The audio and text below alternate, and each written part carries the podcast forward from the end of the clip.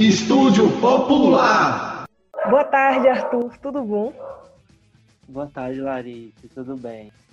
E aí, companheiro, como que tá a sua vida aí nessa pandemia? Como estão as coisas? Você tá bem? Tá se cuidando? É isso, né, meu bem? Tô bem na medida da conjuntura, assim. Meus amigos, minha família tá conseguindo, mas sempre muito aflito, né? Sobre essa situação de como é que a gente tá.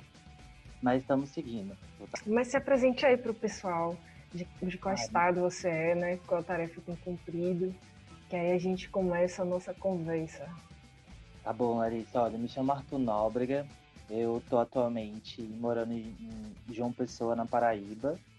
É, sou brasiliense de nascimento, mas já, já rodei muito esse Brasil e hoje eu toco, cumpro uma tarefa no Levante de, da, da, da tarefa do setor da diversidade sexual e de identidade de gênero, que é um espaço que a gente junta todas as LGBTQI do, do Levante para discutir as nossas pautas e colocar.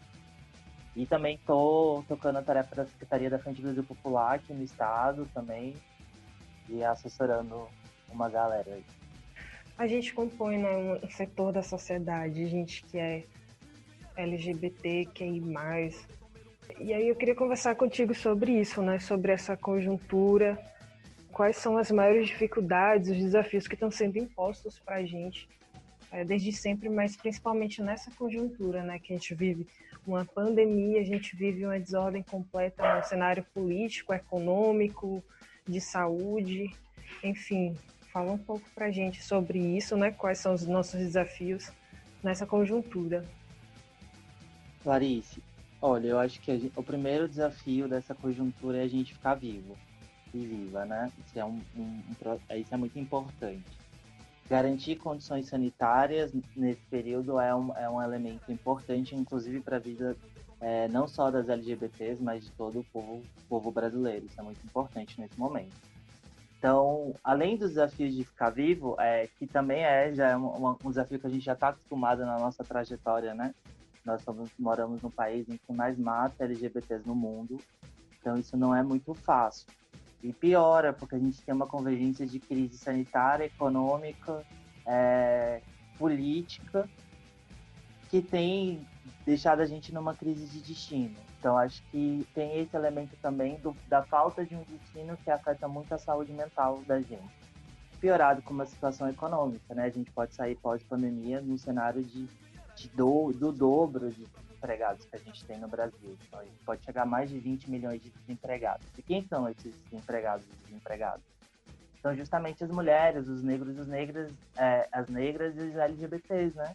São os primeiros a serem mandados embora. Tem uma pesquisa de 2017 que fala que mais 60% dos empresários não contratariam LGBT.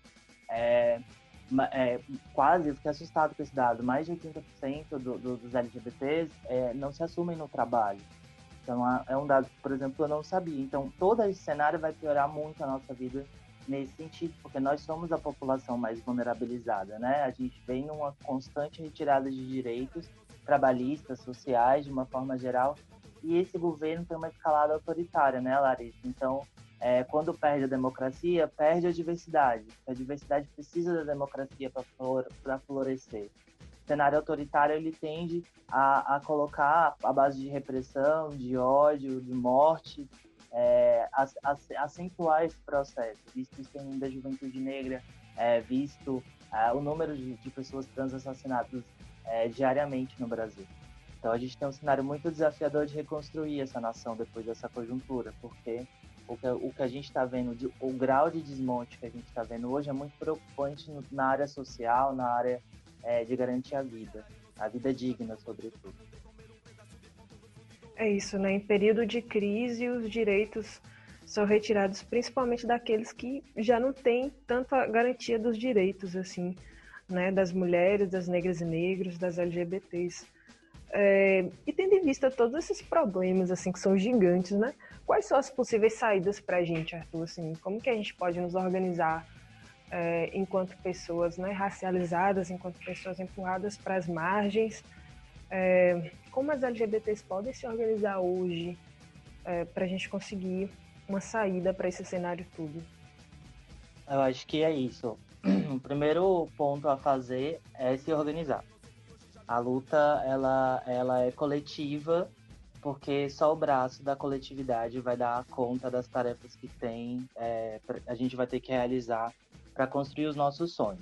Então, primeiro a gente vai ter que é, exercer essa humildade da organização, porque Larissa, a organização não é fácil. A gente é, tem que lidar com muita, lidar com a unidade da diversidade. Isso nem, isso é sempre conflituoso, na verdade, né? Então, o desafio de você se organizar é você se colocar em sempre autocrítica. Então, esse é um elemento importante que a gente vai ter que incorporar nos nossos valores. Então, a saída também tem que vir é, na, na, na, disputa dos valores. É, a solidariedade, a, a pandemia veio mostrar para gente que nós somos não somos seres sozinhos, individuais, meritocráticos como como o sistema neoliberal está colocando. Ao contrário, nós somos corresponsáveis pela, pela nossa comunidade, pela nossa rua, pelo nosso bairro, pela, por outras pessoas que eu nem sequer sei o nome. Então isso é, é foi muito é, que tem uma coisa pedagógica nessa nessa nesse cenário muito triste de, de, de muitos contaminados, muitos mortos, é essa, essa experiência de que a gente precisa do outro para sobreviver. Porque, no fundo, nós somos animais sociais. Faz parte da nossa própria natureza a comunidade, o coletivo. Então, isso é, é uma saída que a gente vai ter que ter pós-crise. Nós temos que pensar coletivo. Precisamos nos organizar, precisamos é, ter uma unidade ampla, é, com setores que nem sempre a gente concorda, mas a gente concorda em uma pauta. A gente precisa tirar esse genocídio do poder. A gente precisa tirar e derrubar esse, esse projeto fascista, porque senão não há espaço para a vida.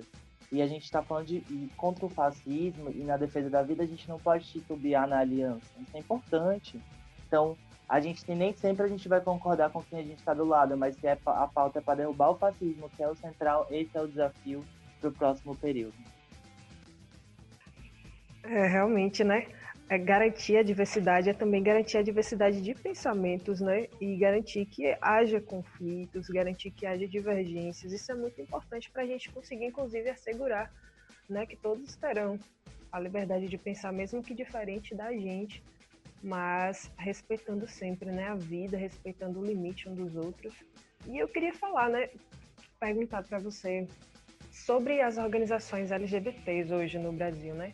Existe uma unidade entre as siglas, entre as letras, perdão, da sigla, né? Porque falar de, da vida e da resistência LGBT é falar de política completamente, nossa, nossa resistência cotidiana. Então, eu queria que você falasse um pouquinho né, sobre entidades que hoje existem, se existe um conselho, se existe uma unidade. Olha, Larissa, o que eu, o que eu tenho acompanhado, é, recentemente, inclusive, eu participei de uma reunião da Comissão Nacional dos Direitos Humanos, ou seja, da institucionalidade, né? Só que esse conselho, hoje mais do que nunca, ele é composto muito mais por setores do governo. Então, é uma reunião, por exemplo, que do nada da Mari chega e mete o grito e, enfim, é, é um outro funcionamento. Então, assim, a, o Conselho LGBT Nacional, ele foi dissolvido assim que o governo Bolsonaro é, entrou. Foi uma das primeiras coisas. Não precisa, demitiu todo mundo.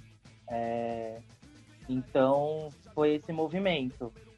E aí, é, eu acho que se colocou, na minha leitura, uma, uma crise né, no movimento LGBT, porque o diálogo institucional se fechou.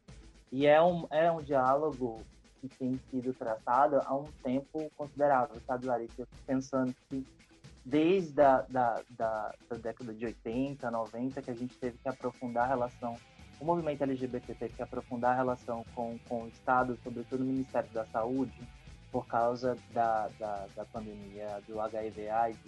Foi uma forma, inclusive, de, de, de, fomentar a organização. Você tinha editais de disputa e isso gerava organização e formação política também, né?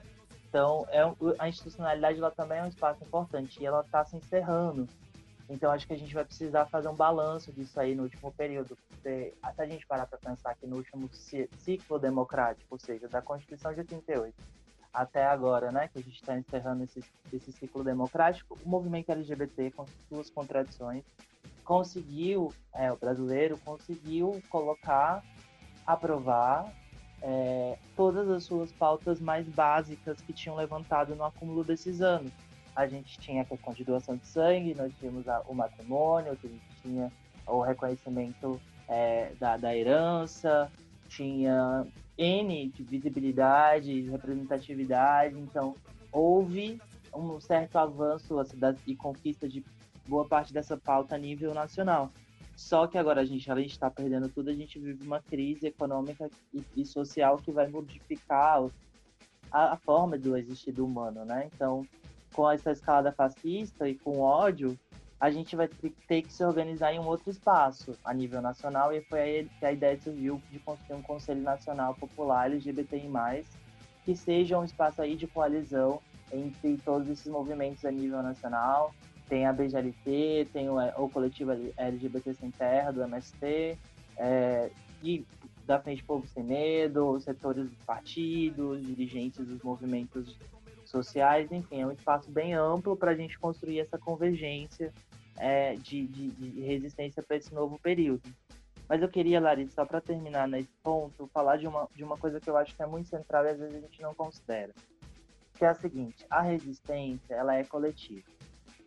É isso a gente precisa ser muito nítido, porque a gente corre risco, às vezes, de ir para o caminho da resistência individual que é trazer para si toda a responsabilidade de combater todo esse sistema que já que já estava colocado antes da gente nascer e há muito tempo. Então, o que a gente não pode é se responsabilizar e trazer por si, para si sozinho, a responsabilidade de destruir essa estrutura, porque isso nos adoece.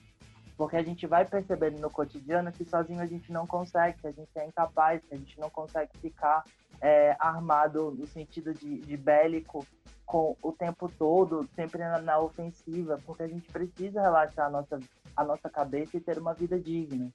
Então, a resistência ela é coletiva porque essas tarefas e essas responsabilidades são muito grandes. Não dá para segurar isso sozinho, senão a gente adoece. E isso é uma coisa que acontece muito nos movimentos de mulheres, nos movimentos LGBTs, nos movimentos de negros e negras. A gente se responsabiliza tanto sozinho, tanto sozinho, que a gente fica desesperançado, a gente fica isolado, a gente fica. E não pode. Esse é o momento de ouvir, esse é o momento de ter humildade para saber que não estamos certos sempre, mas que é melhor errar junto do que acertar sozinho. Porque assim a gente consegue de fato fazer um acúmulo de forças para mudar essa estrutura que, que é secular, né? É, e eu queria lembrar também, assim, né, de todas as nossas conquistas, é, elas foram lutas coletivas, né, de muitos anos, tanto o reconhecimento do nome social, é, a assistência, né, da saúde das pessoas trans que estão passando por hormonizações e tal, tem acompanhamento tanto psicológico, né, quanto de profissionais endocrinologistas, pelo SUS, então são conquistas coletivas, realmente, né? A luta individual é muito mais difícil, muito mais cansativa e pesada. Então, o que, que você deixa de recado para para os companheiros as companheiras que estão em casa nesse momento? Gente, é, é primeira coisa, Larissa, é gente ainda cabe sonhar. Isso é importantíssimo. A gente não pode é, acreditar de que acabou não acabou ainda, a gente já tem muita, muita coisa, muita é, perna para construir algo muito bonito. Então a gente conquistou coisas bonitas, a gente tem que se orgulhar disso, porque nós temos. É isso, né? O dia, o dia do, do orgulho, dia 28, traz é isso, a, a revolta de Stonewall, né? Liderada ali pelas mulheres, pelas mulheres travestis, trans, é, lésbicas, que se revoltam com, com a, o abuso policial e aí fazem um grande, umas noites de revolta. Então acho que nesse momento é, é, é se revoltar coletivamente, é humildade e, e tudo vai passar. Né? Eu acho que a nossa esperança tá, nesse momento cultivar a esperança é tarefa de saúde coletiva. Se a gente não esperançar no sentido de esperar e construir dias melhores, a gente fica muito mais frágil.